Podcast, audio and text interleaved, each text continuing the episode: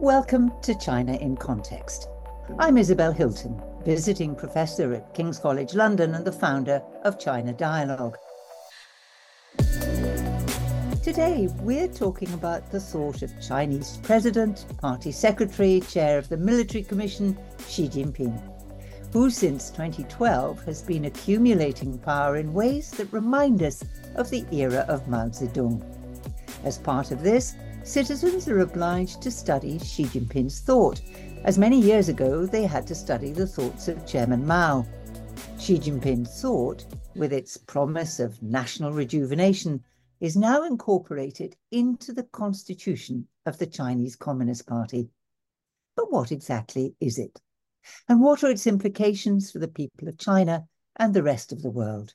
Professor Steve Tsang, director of the SOAS China Institute, aims to answer that question in his new book, The Political Thought of Xi Jinping, co authored with Olivia Cheung and published by Oxford University Press. Steve, welcome to China in Context. Thank you for having me. So let's begin with the basic idea. What exactly is the role of the leader's thought in today's political system in China? Since the People's Republic of China was founded in 1949, there are leaders and there are leaders. And there are theoretical contributions and other theoretical contributions. They are not the same. Now, in the case of Chinese leaders, Xi Jinping is really comparing himself only to Mao Zedong among his predecessors. He does not even take the contributions of Deng Xiaoping seriously let alone that of Jiang Zemin or Hu Jintao. And of course, only Mao Zedong and Xi Jinping have thoughts being added to the theories of the Communist Party. The others were just other ideological contributions. And what Xi Jinping intends Xi Jinping thought to be is to become the most modern, advanced, and fantastic interpretations of Marxism, Leninism with Chinese characteristics.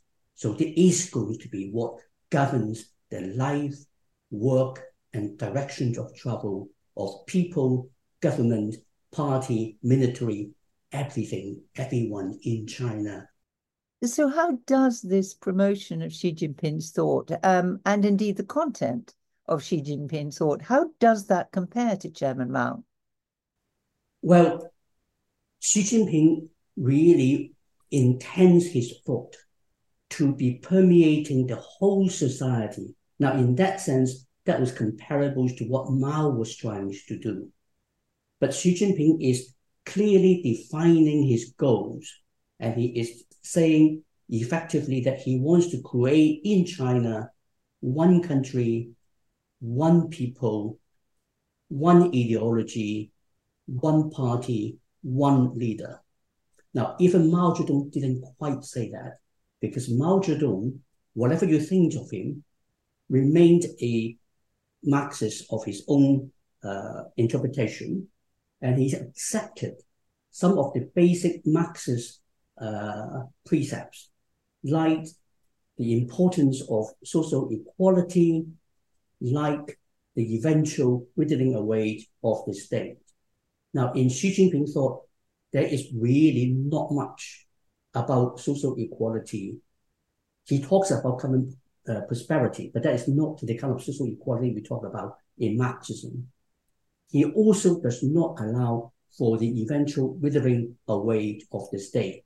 He is asking for the party staying in power, concentrating power, leading everything all the time in every direction. But in this new era, we still have a China dominated by the party. And you say in your book uh, that that she's kept the hardware intact, but the software has changed. Could you explain what you mean by that? For all the changes we have seen happening in China since Xi Jinping became leader, he has not changed the political system at all the system remains that of a Communist Party system, which in political science we call it a Leninist system. But how that system operates is changing. And so the kind of changes we're seeing is like if you have an operating system for a computer, it changes from operating system one to two to three.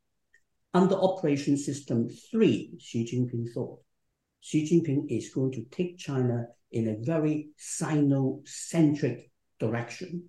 And he is intending also to make China a force for change, not only in China itself, but in the world.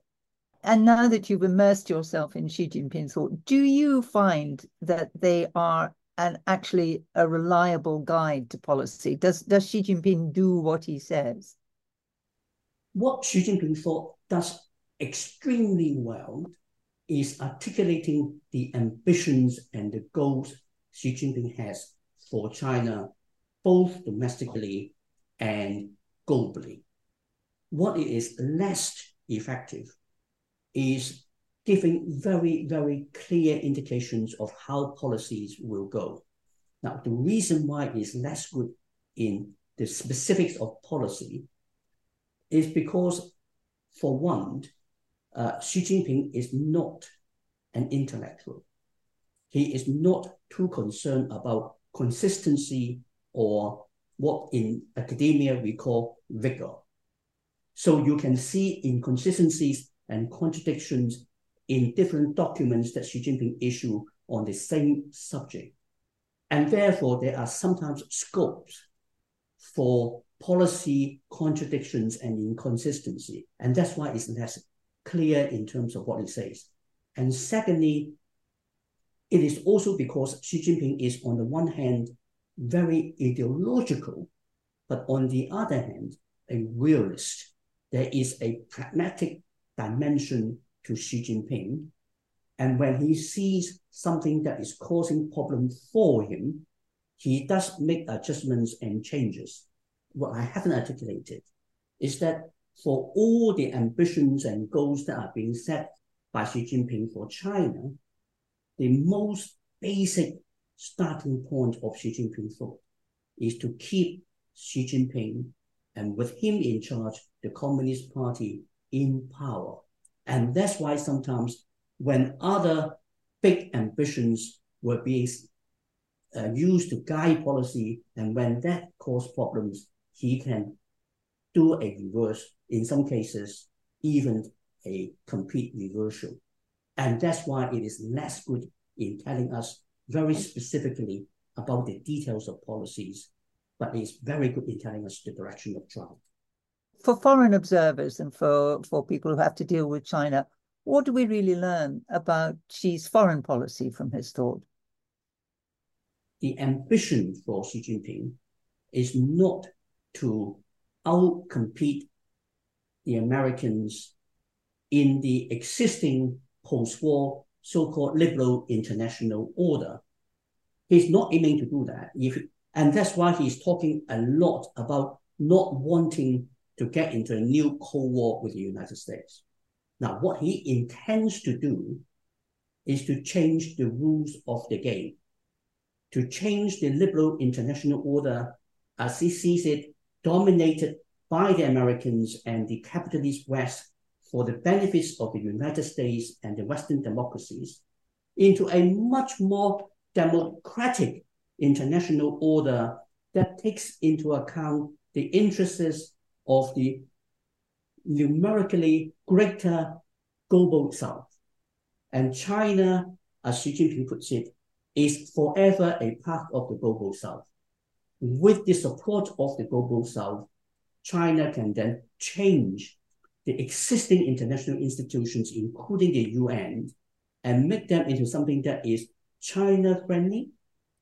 And effectively, what it means is a transformation of the liberal international order from Xi Jinping's perspective, when China was united, rich, powerful, the most advanced and the most civilized country in the world, it was also the most magnificent and benevolent country ever. And it therefore would deliver Pax Sinica because all other nations would voluntarily choose to admire, respect, and follow the leadership of China. As a result of which, Chinese dominance will mean peace in the world. No force will need to be used because everybody voluntarily follow its leadership. Now, of course, that has never actually happened in history, but Xi Jinping has a monopoly of history, and his interpretation of history is the correct one, the only one. And this is basically what he wants to do in terms of how he would like to change the international order. So we have to take that into account. And this explains why Chinese foreign policy is focusing increasingly on cultivating countries in the global south, making them support China to make all these other changes in the international organizations. So, returning briefly to the domestic China, everyone is now obliged to study the leader's words in schools, even in business. How do you think people really feel about that? Well, people have no choice. And therefore, people are doing what they are told. Now, if you go to the educational system, then you really have no choice. You don't set your curriculum, you have to read whatever you are being assigned to read the use of uh, study sessions in your work units is now part of your work. So if you're employed, then you have to do it. And the, you are now also required to have an app, um, 学习强国, which is about learning to be a great nation or learning from Xi Jinping to be strong. And the app became extremely popular during the COVID pandemic, because in the period when China was locked down, if you need to have access to anywhere or anything, you can use that app to gain you access. So a lot of people download the app and the apps monitor how much you use it. So big brothers now know how often you're reading it. Not like in the era of Chairman Mao, when everybody will be required to buy a copy of the Little Red Book, but you may not actually read it, and Chairman Mao wouldn't know it. But Chairman Xi would certainly know that you have been lazy or naughty. And what about his his vision of the glorious rejuvenation of China?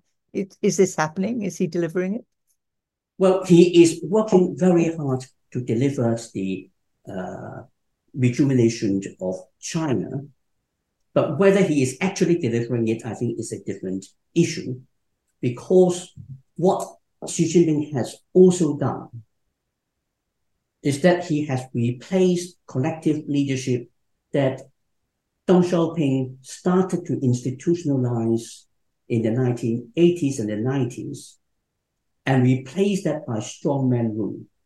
It also means that the upper echelon of the Communist Party is no longer a debating chamber at top secret meetings.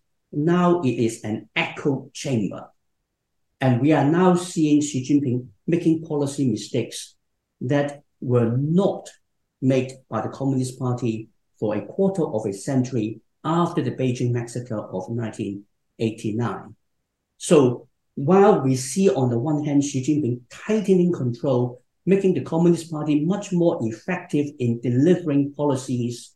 We are also seeing the top leader making mistakes because one man, however able and wise and bright he or she may be, cannot avoid mistakes in the way that collective wisdoms and criticism within will be able to preempt those mistakes. So Xi Jinping may well be the biggest enemy to the delivery of the China dream of national rejuvenation. That was Professor Steve Tsang, director of the SOAS China Institute. His new book, entitled The Political Thought of Xi Jinping, is out now. There's more information about the Institute on its website, soas.ac.uk. And I'm Isabel Hilton. Thanks for listening to this edition of China in Context.